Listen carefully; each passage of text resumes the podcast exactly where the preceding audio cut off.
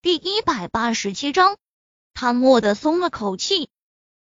叶林将他抱在怀里，紧了紧，低头看着他的小脸，睁眉眼，与宁少臣真的是太像了。小莫，刚刚那个男人就是你的爸爸，他叫宁少臣。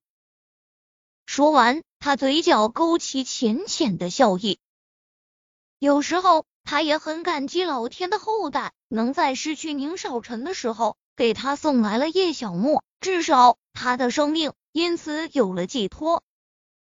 宁少臣突然，他想到了什么，抱着叶小沫站起身，透过急诊的窗口看向医院门口，那辆黑车还未离开，前后车灯都亮着，很显然他们还在。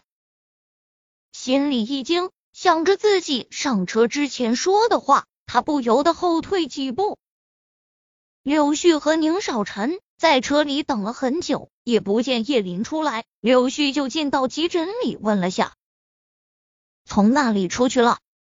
有个义工是中国人，听到柳絮问，就指了指急诊的另一个出口。人呢？见柳絮一个人出来，宁少臣开口问道。柳絮砸了下方向盘，车子发出了“滴”的一声刺耳的声音，好了。宁少臣又转头看了看面前的医院，嘴角一勾，敢耍他，嗯，胆子不小。叶林怎么都没想到宁少臣他们会找到他的公司。早上他刚到公司，武乐乐看到他过来，就急忙迎了上来。叶总，你怎么才来？叶林愣了下，见他的脸色都有些变了。不由得出声问道：“你脸色不太好，是出什么事了吗？”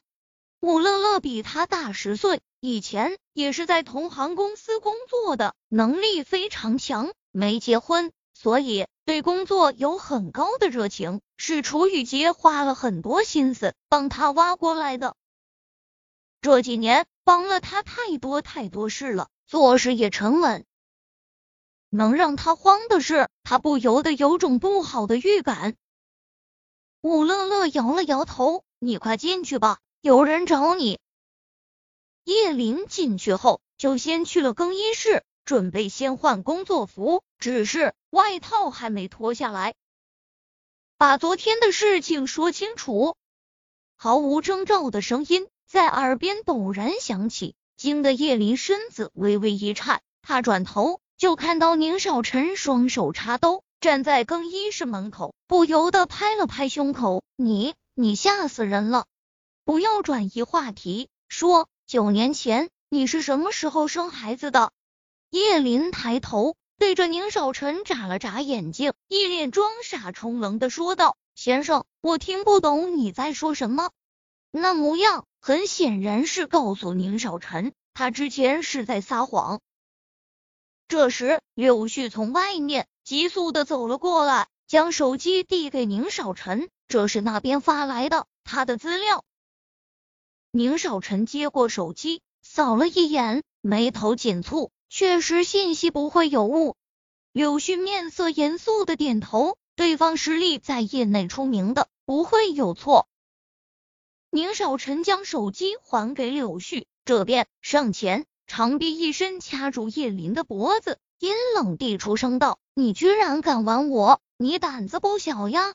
叶林只感觉呼吸越来越困难，这宁少臣是疯了吧？这真想掐死他呀！他用力扳着他的手，却根本是螳臂当车，根本动不了他。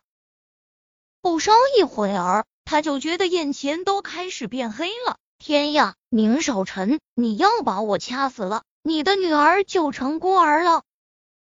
就在他以为自己肯定死定了时，宁少沉默的甩开他，他一个趔趄倒在了地上。